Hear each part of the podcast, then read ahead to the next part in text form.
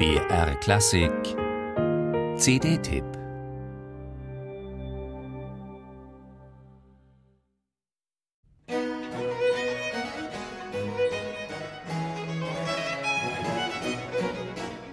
Diese Triosonate in C-Dur kannte man lange als Bachwerkeverzeichnis 1037, also ein Werk Johann Sebastian Bachs. Schließlich stellte es sich jedoch als ein Fake heraus. Es kann heute zweifelsfrei einem Komponisten zugeordnet werden, der noch auf eine ganz andere Weise untrennbar mit Bach verbunden ist. Seinen Namen machten die Goldberg-Variationen unsterblich. Johann Gottlieb Goldberg.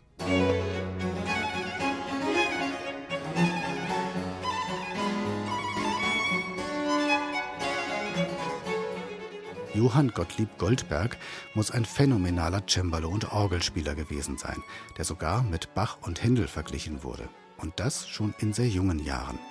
Unterricht erhielt er unter anderem beim Bach-Sohn Wilhelm Friedemann und schließlich auch beim alten Bach selber. Hier fand Goldberg, wonach er suchte. Die ausgefeilte Kontrapunktik, eine dichte und komplexe Textur von höchstem Anspruch, verpackt in einen stets flüssigen und ungemein musikalischen Stil.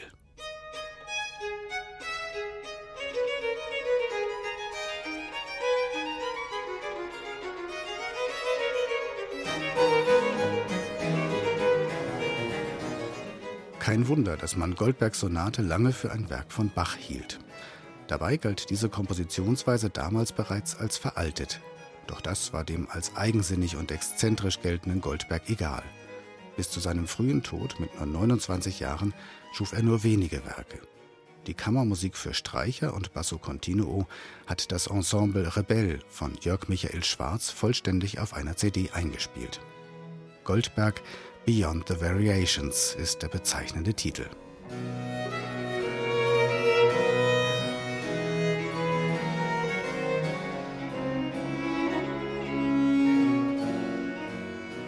Natürlich mischen sich bei dem 1727 geborenen Goldberg hier und da auch ein paar galante Merkmale in die Musik. Neben den vier Triosonaten findet sich auch eine Quartettsonate mit zusätzlicher Viola, eine damalige Modeerscheinung, die bei der Ausprägung des klassischen Streichquartetts eine wichtige Rolle spielte. Goldberg nutzt diese zusätzliche Stimme jedoch ganz nach dem alten Geschmack und gestaltet ein kontrapunktisches Glanzstück.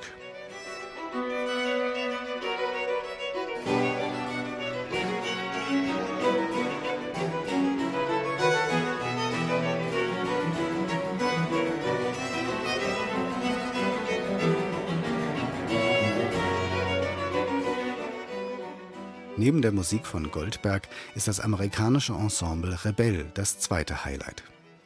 Die Musikerinnen und Musiker treffen genau den richtigen Tonfall für diese Werke. Ohne Angst, die historischen Instrumente zu überspielen, nutzen sie insbesondere das variable Ansprechverhalten, um die polyphonen Strukturen herauszustellen. Von rau bis zart, nicht übertrieben schön, aber stets geschmackvoll, zusammengehalten von motorischem Drive und großer Spielfreude. Diese CD ist keine Empfehlung, sie ist ein Muss.